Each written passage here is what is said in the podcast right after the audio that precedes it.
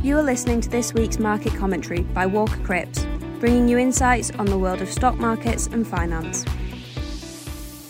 Hello, and welcome to Walker Cripps market commentary for the week ending Tuesday, the 19th of October.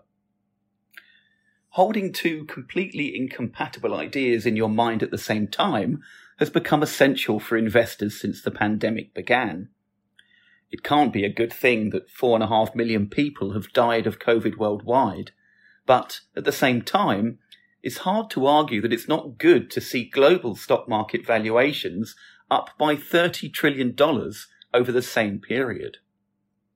And while it's been wonderful for investors to be bailed out by the actions of governments and central banks, it cannot be good that this expenditure, also about $30 trillion as it happens, was entirely financed by government debt and money printing. This cognitive dissonance was very much in evidence last week. The stock markets rallied despite waves of data indicating that global economic growth is slowing in the face of inflationary constraints. To be precise, the issue is not so much that growth is slowing. This had already become apparent, but that it is now slowing more quickly than initially expected.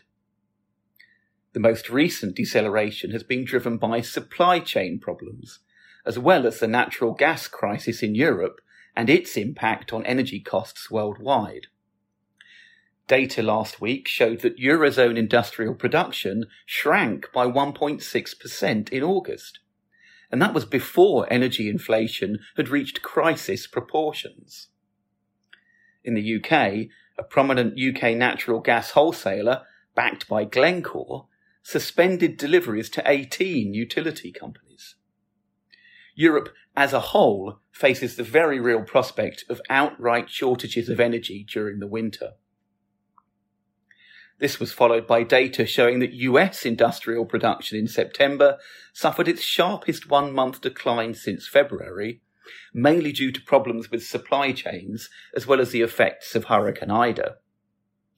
In China, which is in the midst of its own energy crisis, industrial production slowed to its lowest rate of growth since the onset of the pandemic last year.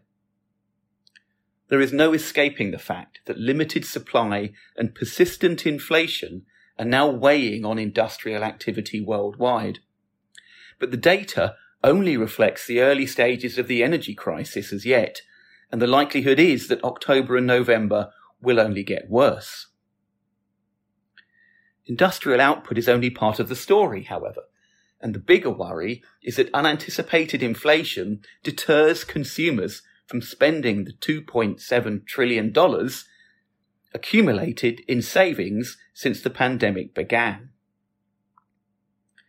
Last week's consumer sentiment figures for the United States did not inspire confidence in this respect, falling back to levels associated with the height of the lockdowns last year consumer confidence is also deflating in the UK and Eurozone. But consumer confidence is not the same as investor confidence, and the latter is sky high. Stock markets bounced back across the board from their wobbles of the previous few weeks, and some are within spitting distance of new all-time highs. One explanation is that retail investors, flush with cash, are buying the dips even as institutional investors, who tend to be more concerned with economic fundamentals, would prefer to be selling. History teaches us that amateurs can beat professionals, for a while at least. That concludes the market commentary, and now we move on to the stock focus section. The big US banks kicked off earnings season for the third calendar quarter, reporting revenues and profits well above expectations. Record stock market levels in September seem to have prompted a frenzy of trading. Only four weeks after Citigroup issued a warning on trading revenues for the third quarter, the bank was able to report trading revenues 10% above expectations. The banks aren't taking anything for granted, however. Goldman Sachs, Bank of America, and Morgan Stanley all rushed to raise money in the bond markets following their earnings announcements.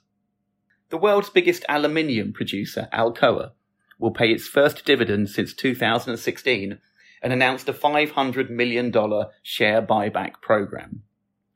The company's share price has surged nearly 400% from a year ago as the price of aluminium has risen to near record highs.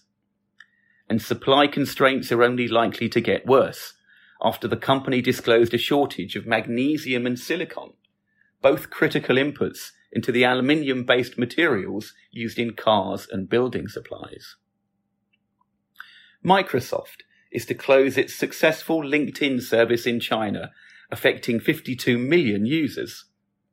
The company cited a significantly more challenging operating environment and greater compliance requirements. The service had stopped accepting new users in March, following a reprimand by China's internet regulator for failing to control political content. Virgin Galactic Holdings share price fell 14% closer to Earth after announcing another delay to its space tourism project. A recent laboratory test had revealed a possible issue with the strength of materials used to modify joints on its space vehicles. A delay last month had been caused by a potentially defective part, and the American aviation regulator had only recently lifted a ban on the company's test flights after an investigation into unreported flight data. Heard of Movember? Well, now you have Striketober, the month formerly known as October, which has been renamed in honour of walkouts in America. 10,000 workers at construction equipment manufacturer Deere & Co. took to the picket lines after the company failed to agree compensation terms with the formidable United Auto Workers Union. Earlier in the week, a thousand workers at Kellogg Co. went on strike, and 60,000 unionised TV and film workers announced plans for their first strike in a century. Strikes have affected 40 workplaces since the start of August in America. And now we'll take a look at the economic highlights for last week and what to watch out for this week. UK GDP growth in August slightly underperformed expectations, growing by 0.4% from the previous month. Industrial production was helped by rebounds in activity in the car manufacturing and oil and gas industries, but the construction industry was held back by supply problems and rising costs. Output also fell in the health sector, primarily due to a decline in COVID vaccinations and testing. The data confirmed that the Bank of England would almost certainly have to reduce its expectations for economic growth for the UK making the chance of a rate rise in the near term less likely. Chinese export data was stronger than expected in September, offering the prospect of some respite for global trade from the slowdown in the Chinese economy. This optimism was offset, however, by imports that were much weaker than expected, driven by declines in the property sector and energy shortages. UK inflation is expected to have been 3.2% in September, the same as the previous month, with faster supermarket and car price inflation being offset by lower restaurant and accommodation costs. The impact of recent petrol price rises has yet to enter the data. Business activity surveys for early October are expected to show a slowdown in activity from the previous month. In the UK, fuel shortages probably impacted the service sector as people preferred to stay home, and manufacturing output is also likely to have been impacted by higher energy prices as well as supply chain problems. It's a similar story in the Eurozone, where slower levels of activity in both services and manufacturing are expected, as the rebound after the end of lockdowns continues to recede. Thank you for listening. This was Walker Cripps Market Commentary.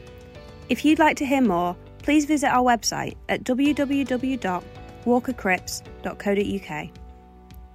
To keep up with our latest news and content, you can follow us on Twitter and LinkedIn at Walker Cripps. Until next week, thanks for listening. This podcast is intended to be Walker Cripps Investment Management's own commentary on markets. It is not investment research and should not be construed as an offer or solicitation to buy, sell, or trade in any of the investments, sectors, or asset classes mentioned. The value of any investment and the income arising from it is not guaranteed, and can fall as well as rise, so that you may not get back the amount you originally invested. Past performance is not a reliable indicator of future results. Movements in exchange rates can have an adverse effect on the value, price, or income of any non sterling denominated investment.